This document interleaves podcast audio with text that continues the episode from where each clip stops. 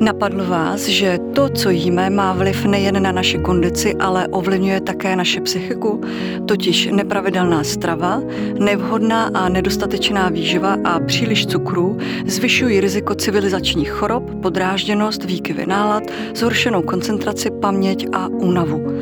Vítejte u další podcastové minisérie Jídlo jako palivo. Mým dnešním hostem je doktorka farmacie, specialistka na výživu Margit Slimáková, která propaguje skutečné jídlo a bojuje za lepší výživu ve školách a nemocnicích. V pořadu o životě zblízka si s hosty povídáme o tématech, která hladí, ale i trápí naše duši. To je můj pořad o životě zblízka. Každý pátek na w w w tečka deník tečka c z. Vítám vás, Margit. Děkuji za pozvání. Je popolední. Stihla jste si dát oběd? Stihla jsem si dát oběd a připravila jsem si ho už včera večer. Měla jsem dezert ve skleničce. Slovo dezert je trošičku nadnesené, protože tam samozřejmě nebyl vůbec žádný cukr. Byl to obyčejný, plnotučný řecký jogurt, smíchaný s domácím fermentovaným zimolézem a s dalším ovocem, nějakou ovocnou polevou a se směsí oříšku a semínek. Je to ideální oběd? Mně to zní spíš trošku jako snídaně. Ono totiž ta snídaně dneska nebyla, protože já někdy snídaní vynechávám a to, když pracuji, když brzo ráno vyjíždím, tak já si právě večer předtím připravuji jídlo do skleničky a jím to první jídlo, protože dopoledne jsem pracovala. Ale zjednodušeně ideální jídlo neexistuje. Člověk se nemá ptát, co je ideální jídelníček, ideální jídlo, musí se ptát, co je ideální pro mě a každý to můžeme mít úplně jinak. Tak já jsem si teda dneska dopřávala podle toho, co budu říkat. Já jsem si dala srou suši, tak nevím, jestli mě teďka pochválíte nebo pokáráte. Určitě pochválím. Jako suši je perfektní jídlo, je to vlastně rýže, dokonce rýže takzvaná s rezistentním škrobem, protože tím, že ji uvaříme, potom schladíme, tak obsahuje ty vlákniny prospěšné, nemá tak vysoký glykemický index, takže je to super. No a k tomu nějaká ryba, zelenina, to je úplně bezva možnost. No tak to mám radost, ale abych byla upřímná, jako teď jsem si konec dopřála taky dezert, ale tiramisu, takové palivo pro udržení mozku nebo spíš možná nervů v, v kondici. Je cukr kvalitní palivo?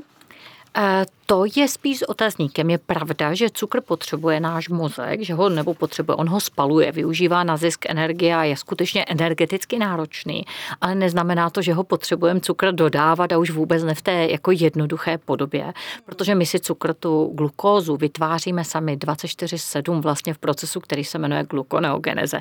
Takže jako když někdo říká, že musí cukr, aby jako mu myslelo, tak to je tak jako keca. Velké zkreslení, přesně tak. Takže kolik cukru bychom měli nebo si mohli za den vpravit do těla tak, aby to bylo tak akorát? Zase je to různorodé, může to být, záleží na spoustě jako faktorů, včetně genetického nastavení našeho, ale jenom tak pro představu jako posluchačům bych řekla, že my denně sníme v západním světě asi tři sta gramů sacharidů plus minus a v krvi, v pěti litrech krve máme asi čtyři gramy cukru, který Aha. je tak málo, který je třeba tam stabilně udržet. Jakýkoliv výkyv nahoru dolů je velmi nepříznivý zdravotní stav a tělo má obrovskou práci vlastně to zvládat. Musí uvolňovat hormon inzulin, ten ten cukr převádí pryč, spalujeme jej. Když máme naplněné ty buňky, které spalují, tak vlastně pak jeho ukládáme do tuku a ten hormon inzulin tomu pomáhá. Takže e, představme si, že každým jídlem, tím běžným západním, dneska my hodíme takovou lopatu cukru do krve. Proto ta běžná západní strava není normální, je to hyper sacharidová, je to nadbytek cukru a každému z nás by téměř jistě prospělo, kdyby jsme něco ubrali na těch kno- knedlíkách, rohlíkách, sušenkách, kobriách. Říkáte slovo hyper, tak ve mně vyvoláváte slovo hyperaktivita. Vzniká z cukru hyperaktivita? To je také s otazníkama, není to úplně jednoznačné, co spíš my víme, takže různí lidé můžou různě reagovat na ten nadbytek cukra u některých dětí, možná takováto souvislost se nabízí, nalézá, ale že by to bylo jednoznačné úplně pro všechny platilo, to bych jako neřekla. Rozumím. No jenom, že vysvětlete nebo poraďte nám, jak se zbavit toho pocitu, když potřebujeme ukojit chuť nebo zahnat nějaký vztek a stres, o kterým jsem mluvila v úvodu, taková čokoláda, koblížky, sušenky, čipsy, fungují podobně jako antidepresivum. Ano, je třeba se ptát proč. Vždycky říkám, jako takovéto uh, skočení a sklamsnutí koblihy, jako je záležitost pár sekund. Jako my máme chuť, rychle potom chňapneme, jíme a v okamžiku, kdy se zakousneme, tak už víme, že to není ideální. Jako jo, ten mozek zvítězí. Takže je třeba mezi vlastně tady tuhle rychlou reakci vložit nějakou chviličku, pár sekundovou minutku v sklidnění a z promyšlení, aby jsme jedli trošičku jako více pod tou kontrolou. Já vždycky říkám, vemte si deníček a napište si, proč chci sežrat tu koblihu. A už když to píšete, tak začnete chápat, že třeba řešíte úplně jiný problém a ta kobliha to nevyřeší, jenom to jako oddálí trochu ten problém. Takže je třeba se zamyslet, proč, a z toho dlouhodobého hlediska my vlastně nás honí chutě nejčastěji ze dvou důvodů, které pokryjí skoro všechny příčiny. Buď, že nejsme najezení, my jíme výživově chudé jídlo a potom jídle se dojídáme tady těmito drobnostmi, sladkostmi, nezdravostmi. Jo, to je takový to hladový, jak se říká, že to je hladové jídlo. Mhm. My se nenajíme, jo, my jíme něco, jako co nemá dostatek živin, které my potřebujeme. A tou my můžeme snížit pět rohlíků, ale ty nás nevyživí, jako jo, my potřebujeme tu bílkovinu, zeleninu, tuky, které dodávají ty živiny. A nebo druhý důvod, že my tím jídlem řešíme co úplně jiného, a to je třeba ten stres, nepohoda, úzkosti vlastně. A tady musíme zase řešit tu příčinu. Máte pravdu, a když stres nebo ten vztek neuchlácholíme kouskem čokolády nebo jiným toxiko- toxinem, o kterým tady mluvíme, může vzniknout inzulínová rezistence? Já bych to trošku, to je složitější téma. Zaprvé, já bych tomu neříkala toxin ani jako dokonce čokoláda. Za mě je super jako potravina, když bude kvalitní čokoláda, bude spíš hořká, takže nemusíme jako říkat, že všechno je špatné, ono i sladkosti můžou být v pohodě, když jako je zvládáme, máme pod kontrolou, jsou v rámci té kvalitní stravy, je to kvalitní sladkost, nějaké třeba panna cotta, smetana ze žloutky, jako s minimem slazení, je fantastická věc, výživná a není důvod si ji nedopřát, když člověk je zdravý. Co se týče inzulinové rezistence, to je proces, který dneska jako se s ním setkáváme v takovém, bych řekla, jako úplně epidemický výskyt. Jako je to metabolický stav, velmi nepříznivý a zákeřný. Zákeřnost je v tom, že my ho necítíme, nás nebolí a v běžných ordinacích se nevyšetřuje. Je to stav, kdy máme velmi zjednodušeně, teď zkusím fakt zjednodušeně, kdy se po letech přejídání se sacharidy, což, jak jsem řekla, už je běžný stav ve vyspělém světě, častého třeba jezení, svačinkování, pojídání drobností, kdy nám se při každém jídle a při každém sacharidovém uvolňuje velké množství cukru, velké množství inzulinu a ty buňky ztrácejí na něj citlivost, když je takhle velké množství uvolněné. To je ten stav, který se jmenuje inzulinová rezistence. On nás nebolí, ale pomalu, ale jistě směřuje k tomu, že my jsme stále méně a méně citliví na inzulin, on méně a méně je schopný pracovat, až se po pár letech dopracujeme k cukrovce druhého typu, kdy ten inzulin už nepřevádí ten cukr a on se nám hromadí v krvi. Ale do té doby ještě my velmi efektivně pod vlivem inzulinu ukládáme tuk v tukové tkání, protože obezita, technicky nahromadění tuků v tukové tkáni, je přísně hormonálně řízený proces. Jako jo, to ne, neděje se jen tak, to se děje zejména pod tím vlivem toho inzulinu. Takže časté jezení, jezení s nadbytkem sacharidu jsou základní příčiny, které vlastně stojí za inzulinovou rezistencí a naopak z inzulinové rezistence, nebo to je takový základní jako podnět k tomu, aby jednou vznikla nadváha, obezita, cukrovka druhého typu, ale také nemoci srdce, cév, anebo třeba Alzheimerova demence. Znamená to, že bychom se teda měli tomu cukru víceméně víc vyhýbat?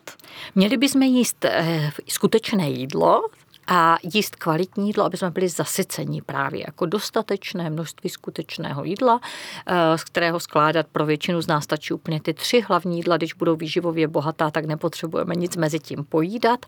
A toto je základní prevence vlastně té inzulinové rezistence. A jestliže my budeme na ten tady si vždycky dáme dostatek bílkovin, s tou bílkovinou automaticky dáváme i kvalitní tuky, když je to základní potravina nebo minimálně průmyslově zpracovaná, dostatek zeleniny.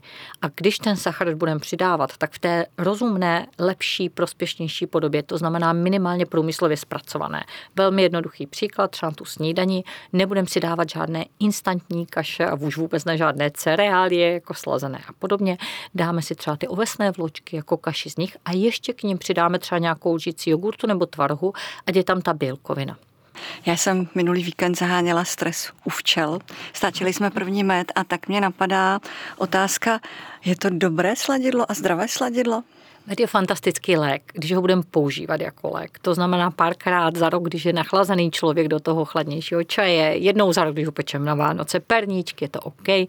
Kdyby jsme s ním sladili každý den, jak sladíme jako jiné cukrem. No to právě dělám, já tak. ho osobně používám právě, nebo pro mě je nepostradatelný, protože je já nejsem kávová, jsem čajová, mám strašně moc ráda med. Samozřejmě, co se budem povídat, pochoutka ve formě snídaně chleba s máslem a s medem je úplně jako fantastická a s tím čerstvým, dávám ho do pečiva místo cukru. Tak co se prostě stane, když ho takhle budu používat takhle často? Takhle, záleží zase jak na kom, jestliže je to jako vy, štíhlá, zdravá osoba, skoro jistě se nestane nic, ale pro mnohé z nás to může být obrovský problém, protože ten med obsahuje úplně stejné cukry jako ten běžný cukr. Obsahuje sacharózu, glukózu, fruktózu, možná trošku jiných poměrech, obsahuje nějaké mikroživiny prospěšné, ale jako devadesát devět procent obsahu medu jsou ty běžné cukry jako v tom běžném cukru.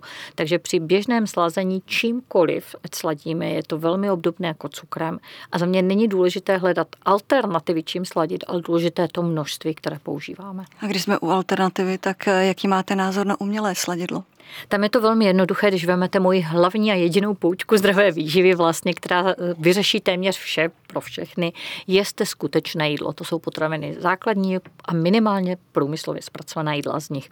Tam umělá sladidla v žádném případě nepatří. A za těch třicet let, čtyřicet možná už, co jsou na trhu, tak oni přišli s tvrzením, že vyřeší nadváhu, ob, diabetes. Vůbec nic není takového to prokázané, že by vyřešili solidníma nezávislýma studiema. Naopak se nám teď začínají jako objevovat studie, které je spojí některé třeba s poškozením mikrobiomu střevního a podobně. Takže za mě není sebe menší důvod něco takového to konzumovat. A hlavně u toho slazení platí, že je to návyková záležitost. My čím více nepřirozeně doslazujeme, tím více se učíme na potřebu konzumovat nepřirozeně slazené produkty. Zejména třeba u nápojů, jako když se někdo naučí pít slazený čaj, slazené limonády, tak extrémně těžko se odnaučuje. Naopak, když třeba u dítěte od malička v rodině se nesladí, pije se voda, pijou se neslazené čaje, tak je to pro něj naprosto normální. Jako. Proto bych jako zejména u doslazování nápojů byla jako jednoznačná nesladit a slazený nápoj je dezert jednou za čas. Když jste tady u těch nápojů, vzpomínám si, že jsem někde na nějaký takový výrobek narazila, kde dokonce veřejně deklarovali, že obsahuje zdravý ovocný cukr, nebo reklama na různé třeba produkty pro děti, které se schovávají, na skle- že, že tam je sklenice mléka, nebo že jsou tam vitamíny. Jak vysvětlit potom dětem, že je to lež a manipulace, že vlastně to není zdravé, i přesto, že to slyší, že to je zdravé?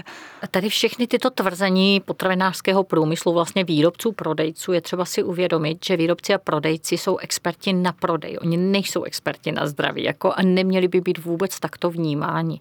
Samozřejmě je rolí státu, jestli nějakým způsobem zvládá regulovat tady tato tvrzení, která jsou za mě na hraně. A na nás rodičů, rodičích je toto dětem vysvětlovat, ale základně děti od malička vlastně jedí to, co je doma a co rodiče jedí. Jo, jako tam je ta největší role Sorry. za nás. Přesně tak. Hmm. A potom, jak teda ty děti stárnou, tak co je zásadní, tak je ta školka, škola, nemocnice, jako ty společné prostory, státní organizace. E, to jsou věci, místa, na které já jako už roky pracuji a snažím se jako prosadit zlepšení výživy a věřím tomu, že se to povede, jako jo, že se nám to podaří, protože už je to čím dál víc jednoznačné napříč výživáři, lékaři, e, už je shoda, jako že nemáme sladit. Co znamená jíst zdravě, protože pro mnohé to může mít jakousi negativní konotaci, lidem naskak, může naskakovat husí kůže z toho, že budou nuceni jíst jen mrkev a klíčky. Jak to tedy je? Tak mám dobrou zprávu. E, zaprvé neexistuje jediná správná výživa, každý můžeme jíst i velmi rozdílně a přitom skvěle, takže není to nějakém jednom mustru, do kterého se musíme každý nacpat. Jako. A dokonce ani neexistuje jeden jediný správný výživový režim. Jak jste tady na začátku říká, třeba ta nepravidelnost, že by měla být problém, nemusí vůbec. Jako někteří můžou jíst naprosto nepravidelně a taky úplně v pohodě. Takže neplatí ani, že máme všichni svačinkovat, že musíme všichni snídat, že musíme jíst tolikrát nebo tolikrát. Je to úplně individuální. Jediné, co platí pro naprosto všechny, je, že máme jíst skutečné jídlo. Když budeme vyhledat zahraničních zdrojů, je to napříč světem. Dneska se to takhle šíří real food, vlastně echtes Ernährungsmittel. To znamená potraviny základní a minimálně průmyslově zpracované, které chutnají skvěle, zasytí nás, ale my se s nima nepřejdáme. Zatímco my se přejdáme a jsme nemocní komu- konzumací těch vysoce průmyslově zpracovaných produktů. Takže jíst skutečné jídlo a když ho začneme jíst, tak po dvou, třech měsících, čtyřech, my začneme vnímat, jaký jsme typ a co nám sedí víc. Někomu víc zelenina za tepla, někomu za syrova, někomu víc bílkoviny v podobě stejku, jinému v podobě fazolí. Všechno toto je možné. Někdo může jíst v rámci skutečného jídla více rostlinnou stravu, někdo klidně pravidelně běžně živočišnou stravu. Jako to všechno je úplně v pořádku a my to vlastně i detailně vysvětlujeme na webu cojíst tečka cé zet, kde je průvod se skutečným jídlem, je to web připravený lékaři právě z Globopolu Think Tanku Zdravotní prevence. Tam si každý může najít všechny tyhle možnosti od té rostlinné stravy až po tu živočišnou, příklady skutečného jídla, vlastně mini testík na to rozlišení, studie, které tady dotkládají tady tyhle všechny povídání. A může začít sám testovat. V rámci skutečného jídla můžeme jíst i v rámci rodiny rozdílně a neznamená to, že musíme vařit tři, čtyři jídla, pro každého něco jiného. Já vždycky říkám, znamená to pouze, že budeme vařit a vse, nebo spíš servírovat takzvaně bufetově, že my můžeme uvařit nějakou tu obilovinu, rýži třeba nebo těstovinu, nějakou zeleninovou máčku, můžeme maso uvařit a každý si ty poměry dá trošičku jinak. Někdo si dá víc toho masa, někdo v žádné třeba to maso a dá si k tomu třeba tu cizelnu nebo víc toho sýru, jo, jako jak si to každý už nakombinuje a přitom jíme společně, vaří se společně a každý trošičku přizpůsobujeme svému, svým potřebám, chutím, zdravotnímu stavu. Je skutečné jídlo třeba kachna se zelím, guláš nebo domácí koláč s tvarohem, který ráda peču v nedělní kávičce a čajičku s tím medem. Takhle, kachna se zelím. Určitě tam problematické jediné mohou být, kdyby jsme to zelí zahušťovali moukou a dochucovali cukrem. Tohle už je nesmysl v podstatě obojí a není třeba dělat, takže jinak kachna, zelí a knedlíky by mohlo být problém, kdyby byly z té nejobyčejnější bílé pšeničné mouky. Takže jestli děláme tyto úplně nejobyčejnější, tak si dejme třeba jenom jeden knedlík, anebo druhé řešení, dělat trošku prospěšnější knedlíky, méně zpracovanou tu pšenici, tu obilovinu, můžeme dělat nějaké knedlíky z žitné mouky, z kvasového těsta. Jako těch možností je spousta z jáhel knedlíky, anebo říkám regulovat to množství, nedávat si jich tolik. Co se týče buchet, buchty jde také udělat lépe a hůře, nebudou to ty běžné supermarketové, ale když doma je děláte, za mě úplně fantastické, kdyby se třeba z místo droždí dával kvas, kvasové těsto, zase ne ta bílá pšeničná mouka, ale zkusit třeba špaldovou, částečně žitnou mouku, dát hodně tvarohu, nedoslazovat tvaroh, dosladit třeba jenom tím ovocem. Nedávno jsem dělala sama kynuté buchty a sdílela na Instagramu, ty buchty se dají míst, v posípce, místo mouky můžeme třeba dát nasekané vlašské ořechy, jako jo, ta mouka jde úplně nahradit vlašskými ořechy. Kdyby někdo řešil hodně ten cukr, místo cukru můžeme použít třeba i nějaké dneska takové ty alkoholické cukry, xylitol, erytritol, které tolik jako mají sladkou chuť, ale my je nedokážeme tak moc rozštěpit. Jsou to přirozené cukry, v přírodě se vyskytující, takže nezvedají tolik ten glykemický index. Takže těch možností je spousta. Základ u buchet, koláčů a sladkosti je to, aby to nebyl jenom, já říkám, cukr s cukrem, jak vy jste třeba jmenovala tady ten chleba s medem. To, to je téměř zdroj jenom sacharidů. Takže si to nechat jako sladkou Tečku. Sladkou nějakou občasnou snídaní, přesně sladkost, ale jinak jako radši třeba na tu snídaní, jako když už je ten chleba, který je hodně sacharidový, tak přidat hodně těch bílkovin, dát tam pomazánku tvarohovou, rybičkovou, cizonovou a zeleninu. Zmínila jste tady průmyslově zpracované potraviny. Můžete být konkrétní a vyjmenovat, které jsou nejvíce oblíbené nebo jdou na odbyt? Tak opravdu v první řekla vysoce průmyslově zpracované, protože ne každé zpracování může být špatné. Máme také zpracování, jako je jogurt, který vznikne jenom fermentací mléka a to je fajn. To je to minimálně zpracované, ale ty vysoce průmyslově zpracované, tam bych řekla jako úplný příklad běžný dneska, běžně konzumované, tak jsou to nejrůznější cereálie, cereální tyčinky a drobnosti, sušenky, které můžou se tvářit kolikrát, že by měly být i něco zdravého, jako oni tam přidají občas nějaký vitamin nebo nějaký trošku vlákniny, ale v podstatě, když se podíváte do složení, tak výživově je to téměř jenom cukr, jako to není zdroj ničeho prospěšného. Navíc tím, jak je to průmyslově zpracované, a to jsou třeba i takové ty pufované chlebíčky a nejrůznější drobnosti, které se dávají často malým dětem, tak to, ta extrudace, kterou to vzniká vlastně tady ta, tato cereálie, tak ta extrudace to obilné zrno úplně maximálně rozštěpí, že my ho nepotřebujeme moc kousat, my ho nepotřebujeme vůbec trávit a ten glykemický index je vysoký, takže dochází extra uvolnění toho inzulinu, takže je to jedna z těch nejvíce průmyslově zpracovaných produktů, které určitě nedoporučuji. Dobře, a když se teda těmito potravinami nebo spíše produkty budu sama stravovat a dávat je dětem, jaký to bude mít dopad na zdraví člověka? A zkuste to vysvětlit trošku ze široka, co ty produkty vlastně skutečně obsahují a jak se k tomu staví náš organismus. Tak zaprvé... Já teďka nechci strašit posluchače, ale na druhou stranu si říkám, že je dobré to opravdu slyšet. Jako, jo? Pokud ty jedy si do toho těla vpouštíme, tak ať slyšíme hezky jaké. Ne, tak zaprvé oni hlavně ne, často neobsahují to, co potřebujeme, to, co by nás vyživo, vyživilo, to, co by bylo přínosné. Zná třeba dostatek bílkovin, kvalitních tuků, některých mikroživin, takže my se s nimi nějak nezasytíme. To je jako jejich velký problém. Problém je také tak, že oni jsou sestavováni přímo v laboratořích, aby právě kombinace cukr, sůl, tuk, křupavá chuť, dochucovadla. My jsme docílili bodu, který se jmenuje pocit blaženosti, bliss point. To znamená, my ty produkty potom jíme, ne protože potřebujeme, ale protože jsme na nich závislí svým způsobem, protože neumíme přestat je jíst. A z toho jako vyplývají všechny ty potíže, jestliže my jíme mnohem více energetický příjem, přijímáme a přitom jako výživově chudých potravin, takže můžeme být nedoživení, nevyživení a přitom jako tloustnout, přibírat, protože energeticky... Ale na první pocit šťastný. Na první pocit. Ono to chvilku trvá. Jako, jo. Jak s drogama. Mm, asi ano, přesně tak. A samozřejmě zase je to hodně dané geneticky, jak doreagujeme na ten cukr, jak máme geneticky nastavenou citlivost na inzulin. Jsou lidé, kteří, jako ty výjimky, kteří to můžou zvládat, ale když se podíváme na naši západní vlastně populaci, jako v našich vyspělých zemích, tak většina z nás to nezvládá. Za posledních třicet čtyřicet let obrovsky narůstá nadváha, obezity a všechny nemoci s ní související. Jo, ty nejběžnější nemoci, které my tady dneska máme, tak ty souvisejí přesně s tím mechanismem, jak jsme se bavili vlastně inzulinové rezistence, tloustnutí, může, nemusí to tloustnutí u každého by být hned vidět, může tam také být takzvané stukovatění jater, které jako je základem také pro tyto další nemoci a, a pozná se to jenom na nějakých zvýšených jaterních enzymech v prvních jako okamžicích. U některých lidí může být vyšší krevní tlak a zase. Ono to není tak, že jedno jídlo by byla jedna nemoc, tak ta souvislost není jako téměř nikdy, to je velmi vý, výjimečné, že se něčím otrávíme, jako, tak to je jedno jídlo, jedna nemoc, ale my zpravidla jíme špatně jako roky.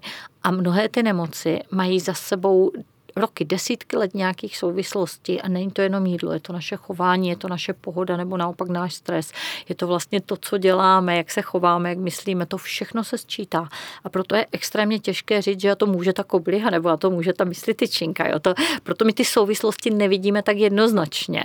Protože těch vlivů jsou tam spousty, ale není vůbec pochyb o tom, a Světová zdravotnická organizace je v tom celkem jednoznačná, že o chronických nemocech rozhodujeme především my sami a základní tři faktory je nezdravá strava, nedostatek pohybu a kouření. Víte, mě totiž v hlavě vrtá margariny, jo? Když si vzpomenu, že před pár lety je, to bylo horem dolem, všude všichni jsme poslouchali, jeste margariny, protože nezatěžují, jsou zdraví, jsou úžasní. A dneska se vlastně zjišť, nebo ne dneska, ale za poslední dobu se zjistilo, že to byl vlastně úplný nesmysl, nebo je to, je to tak? Je to tak, margariny obsahovaly transmastné kyseliny, které proto jako zdraví C byly to nejhorší, co jsme si mohli představit. Vidíte to? A tohle zrovna vycházelo z toho, že tady byla nějaká móda před pár desítkama let takového redukcionismu. To znamená, že ta potravina se nevnímala jako celek, ale rozsekala se na ty kousky a posuzovaly se zvlášť ty kousky. Takže tam se v té době se místo toho, aby jsme se bavili máslo, co dělá, jak funguje, tak my jsme jako vytáhli z toho másla jeden kousek, třeba ten cholesterol. A vznikla teorie, že ten cholesterol nějakým způsobem škodí a ono zase ty studie, ono to trvá roky, kolikrát desítky roků, než, než něco jako je jednoznačné, než zjistíme, jak to bylo. Do toho vám zasahují nejrůznější politické zájmy, ekonomické zájmy, vlastně zájmové skupiny, které my dneska víme, že i ten potravinářský průmysl si platí svoje studie, platí si některé věce a víme, že byly zaplacené studie, které měly vlastně snižovat, bagatelizovat tu rizikovost cukru, aby se to hodilo ty příčiny na ten cholesterol a na ty tuky a až podstatně novější studie vlastně zjistili, že to takto jednoznačné vůbec není.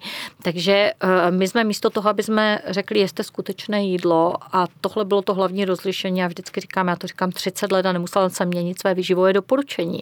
Jeste skutečné jídlo a klidně rozdílně někdo vegetariánský, někdo nízkosacharidový, někdo paleo, je to všechno v pořádku, jenom skutečné jídlo. Zatímco ta výživová věda se vrhala na ty jednotlivosti, si je vytahovala, posuzovala posuzovala cholesterol, posuzovala nasycené kyseliny, omega tři kyseliny, omega šest kyseliny a přestala vidět ten celek vlastně. A ono, když vytrhnete nějakou tu souvislost, tak to přestává dávat smysl. A dneska naštěstí už jako zase bych řekla je právě návrat k tomu skutečnému jídlu. Je to skutečně už celosvětově takové nějaká, bych řekla, renesance normálního jídla a jedení. Ale samozřejmě se tomu brání někteří ti, kteří vydělávali na tom, že označovali ty produkty a mě nejsmírně baví. Jsem nedávno viděla někde někdo nějakou vodu prodával a byl tam cedulka nula cholesterolu a podobně. Jako, tak samozřejmě žádná voda neobsahuje cholesterol. Jo, jako, jak, jak ti výrobci někteří samozřejmě zneužívali těchto health claims, těchto zdravotních tvrzení, které jako si lidé mysleli nebo někteří stále myslí, jako, že by měly být prospěšné. Zkracujeme si pojídání těchto průmyslových potravin život? Skoro jistě ano, jako určitě naše nemoci, které, na které nejvíce trpíme, na které umíráme, souvisí především s těmato, s těmato potravinama, vlastně s těmato nemocema, ať už jsou to jakékoliv chronické nemoci, nemoci srdce a cév jsou velmi časté, ale často třeba i nádorové onemocnění, obezita souvisí s mnoha z těchto nemocí, ta Alzheimerova choroba.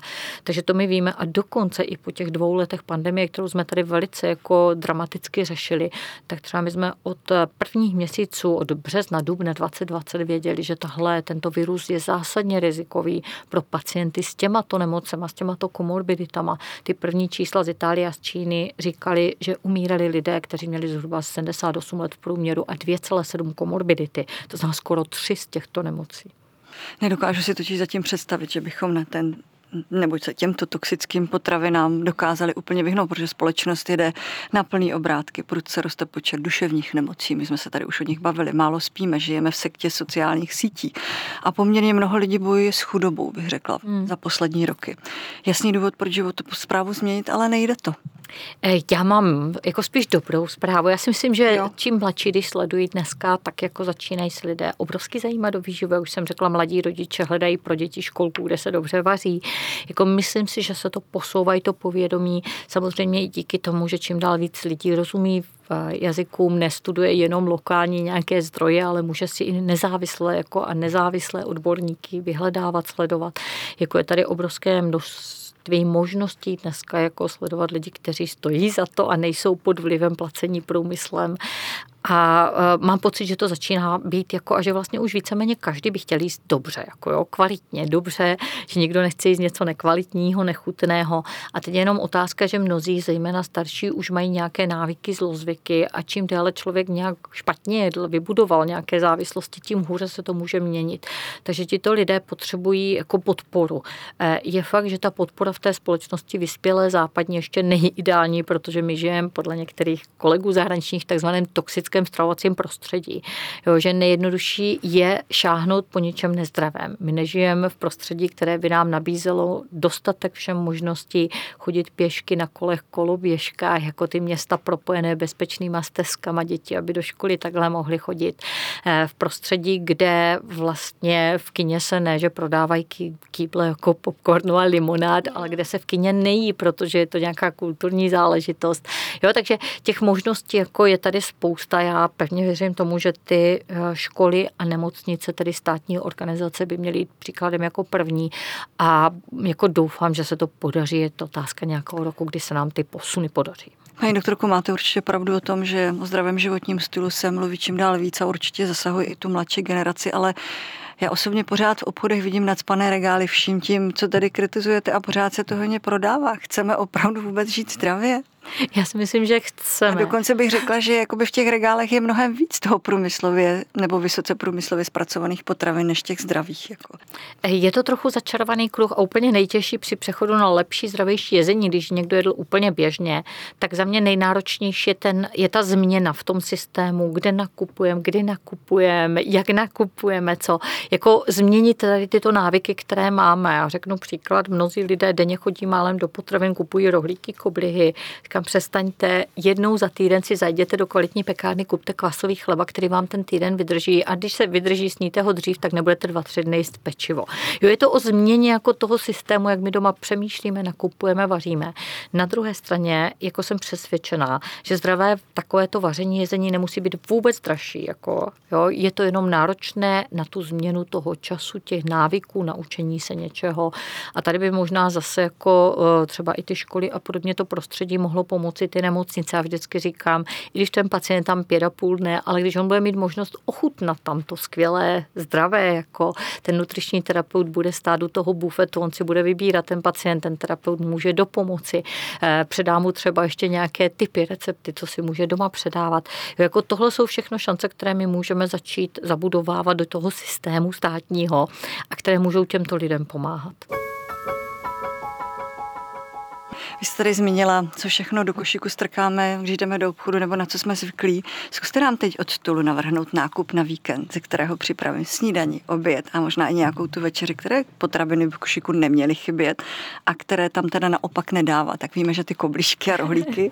A tak co dál? Ono to obrovsky záleží na tom, jak má člověk zas nastavený doma ten systém, jaký má sklep, spíšku a podobně.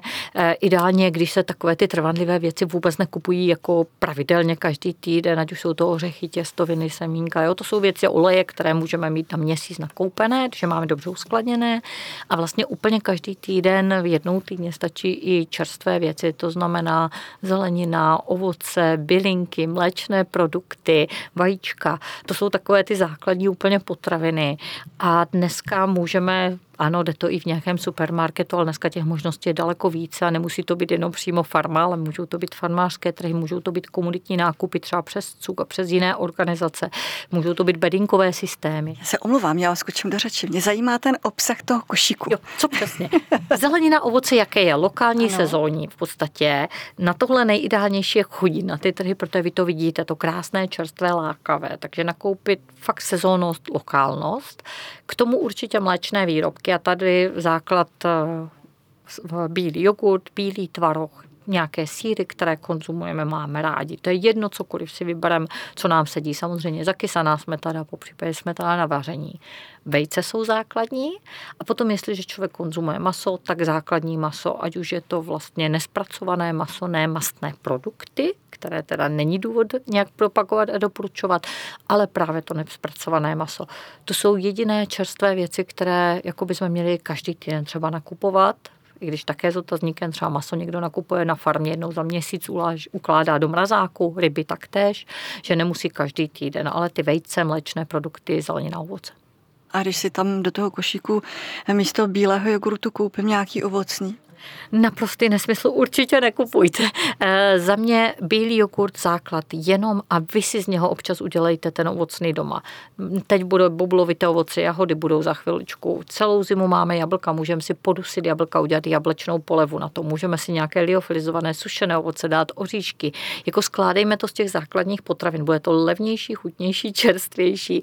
Nebude to návykové, jako nebudou tam ty přidané cukry. Takže ten první košík, o kterém jste mluvila, co kupujeme špatně, tak rovnou vyhazujeme i peníze do kanálu, jestli jsem to tak správně pochopila. Je to úplně zbytečné tyto produkty kupovat, přesně tak. Doma si to určitě uděláte jakkoliv jako lépe. A ještě jedna věc, nikdo nepotřebuje žádné speciální produkty, jako třeba speciální dětskou výživu. To jsou zejména třeba u těch mléčných produktů téměř výhradně doslazované, dochucované, dobarvované produkty. Takže i děti potřebují skutečné jídlo, ne speciální dětské. Kupme jim ty bílé jogurty, bílé tvarohy, když můžeme od nejbližšího farmáře. A klidně občas z nich dělejme nejrůznější dezertíky. Vlastně někdy můžeme dokonce ten jogurt rozmixovat se zmraženým banánem, přidat kakao, třeba nějakou lžičku medu a máme zmrzlinu. Někdy jsem četla, že porce jídla by měla nebo by neměla přesahovat velikost naší dlaně. Je to pravidlo, kterým se můžeme řídit, nebo je to holý nesmysl? Ne, to je trošičku zkreslené. Porce třeba se říká porce ovoci podle velikosti dlaně. To je jedno, jedna porce ovoce a podle toho věku se jí tolik určitý počet porcí, třeba dvě, tři, pět porcí e, denně. Takže takhle to bylo myšleno. Jinak co se týče porce, je to velmi jednoduché za mě. E, pro většinu z nás e, tři hlavní jídla a jedno jídlo je jeden talíř. To je všechno. Blíží se gurmánský festivaly, na kterých se hojně nabízí i různý hmyz. Já teda zatím neměla odvahu vůbec nic takového ochutnat. Myslíte, že je to jednou naše budoucnost, stravovat se broučky, červy a jinou drobnou havětí? V našich podmínkách to není běžné, nikdy jsme to tady nejedli a jako jestli bych něco kritizovala, tak to, jak Evropská unie schválila použití těchto vlastně broučků do produktů, do vysoce průmyslově zpracovaných potravin, ať už jsou to nějaké směsi na chleby nebo sušenky a podobně. V této podobě za mě určitě ne. A co se týče těch samotných přímo broučků, jak dneska na těch festivalech se nabízí, jestli je to někomu blízké, je mu to příjemné, jako cítí se, že ano, ať si zkusí. Jako, jo, myslím si, že tady bude jako hodně kulturní jako nějaký uh, rozpor mezi náma tím, co konzumujeme, co jsme zvykli a myslím si, že přece jenom bychom měli trošičku jako vycházet z té naší tradiční stravy, takže mně to blízké není, ale proč ne, jestliže někomu ano. Nedávno jsem tady měla alergologa a imunologa Radka Klubala, který mnohokrát použil větné spojení v souladu s přírodou. Poukazoval také na to, že častujeme potraviny, které se pěstují v jiných klimatických podmínkách, než jsme zvyklí. Vnímáte sezónnost potravin také jako zásadní? Já myslím, že už jste tady o něj mluvila, ale proč je tam takový rozkol? Proč je to tak zásadní? Je to zásadní. Lokální sezónní potraviny na prvním místě za mě z více důvodů. Jeden důvod je proto, že čím je ta potravina čerstvější, ta zelenina, ovoce, tím obsahuje maximum živin samozřejmě. Je to něco jiného, než když ji někde sklidíte a hodiny ona cestuje v letadlech, kamionech vlastně a ve skladech. Protože čím více ta potravina cestuje, tím jako ubývá těchto prospěšných látek a naopak často se musí třeba jinak ošetřovat, aby vydržela to skladování, cestování. Takže to jsou hned tyto dvě rizika. Čím je čerstvější, tím je chutnější také.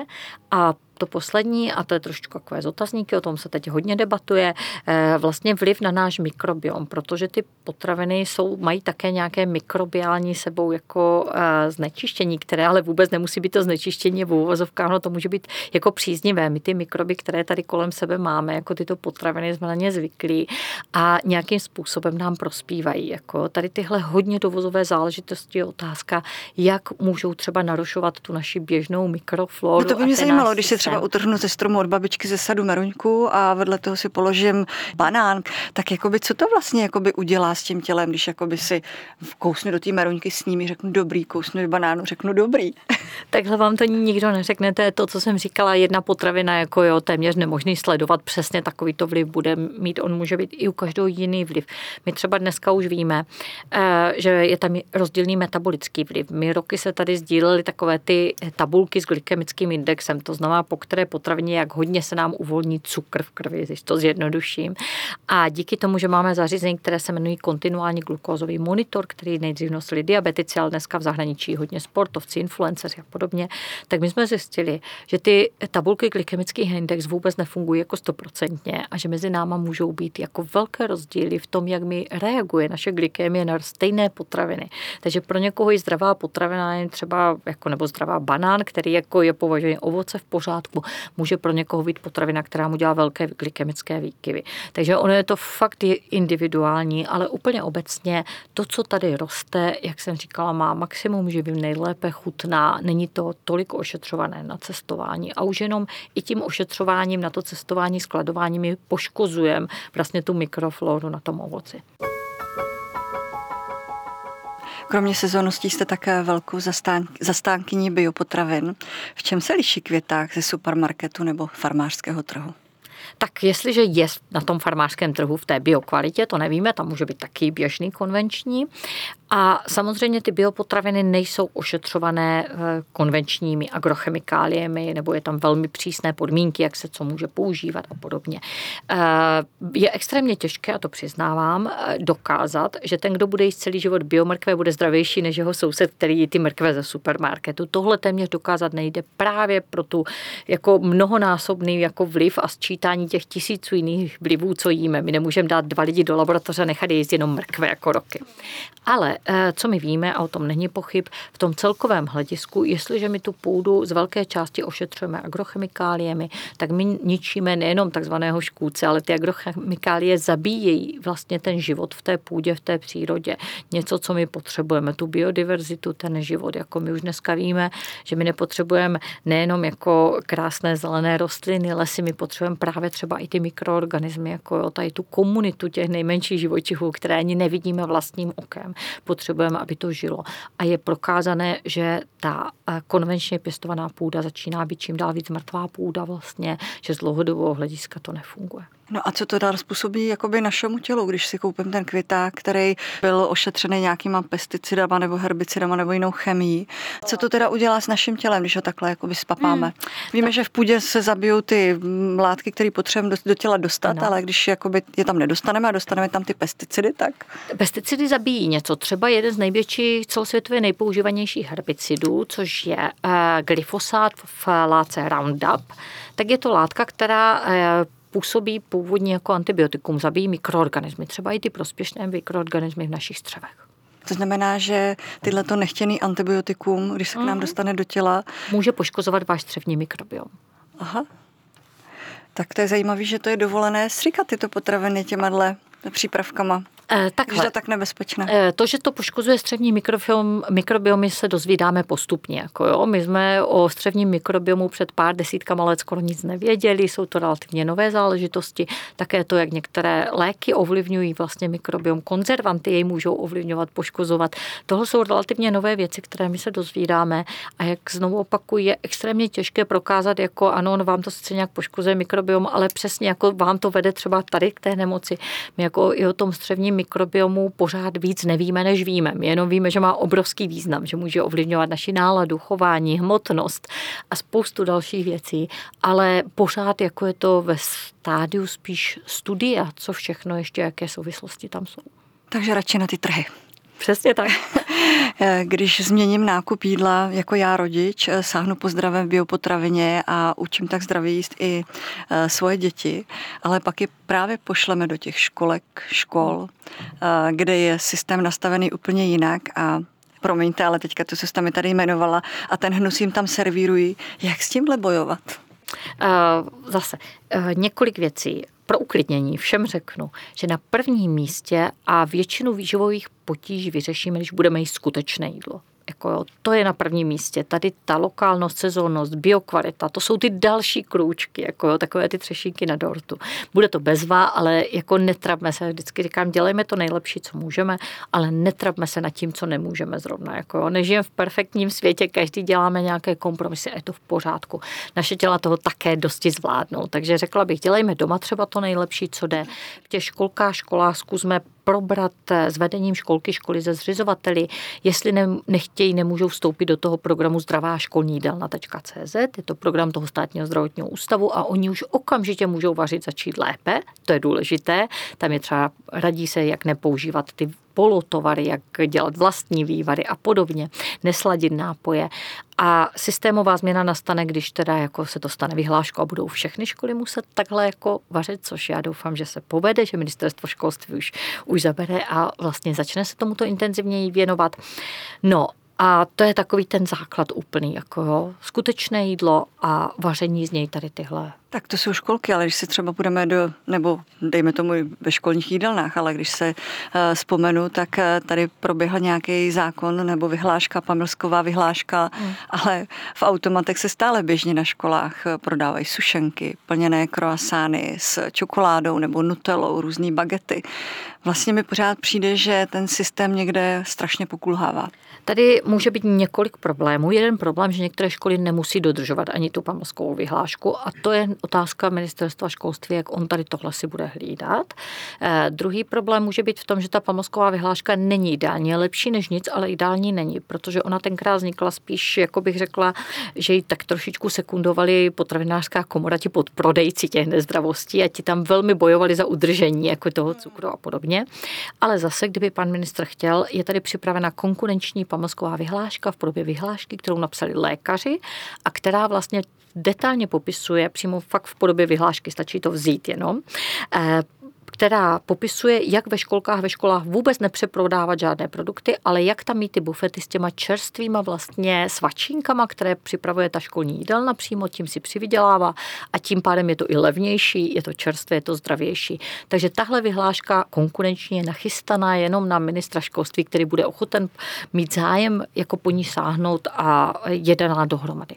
Tak, pane ministře, já vím, že víte co, paní doktorko, ten boj prohráváme na plné čáře. Už jsme to tady zmínili i v nemocnicích, kde by člověk předpokládal, že tam jídlo nebude bráno na lehkou váhu a že jen svědomím všech těch aspektů, o kterých jste tady mluvila a které tady popisujete, Ale není tomu tak. Stejně když jdete, nebo nedávno jsem vlastně byla i na návštěvě a ptala jsem se, co jídlo, a popravdě řečeno, když jsem viděla tu fotku, hmm. co se to tam tak jako na tom táce objevil, obje, objevovalo, tak mi nebylo úplně dobře. Určitě je to možné zlepšit. Jak jsem říkala, jako je to prokázané, vyzkoušené, že to jde. Já bych třeba zmínila Havířovskou nemocnici, kde jako za mě vzorová, co se týče celorepublikově. Tam na snídani si vybíráte z obloženého talíře nebo čerstvě udělané kaše. Na oběd máte tři jídla, na večeři si vybíráte z vozíku jako takový obložený talíř. Vlastní vám se stavují. Jako jde to naprosto skvěle, vypadá to krásně, chutná to dobře.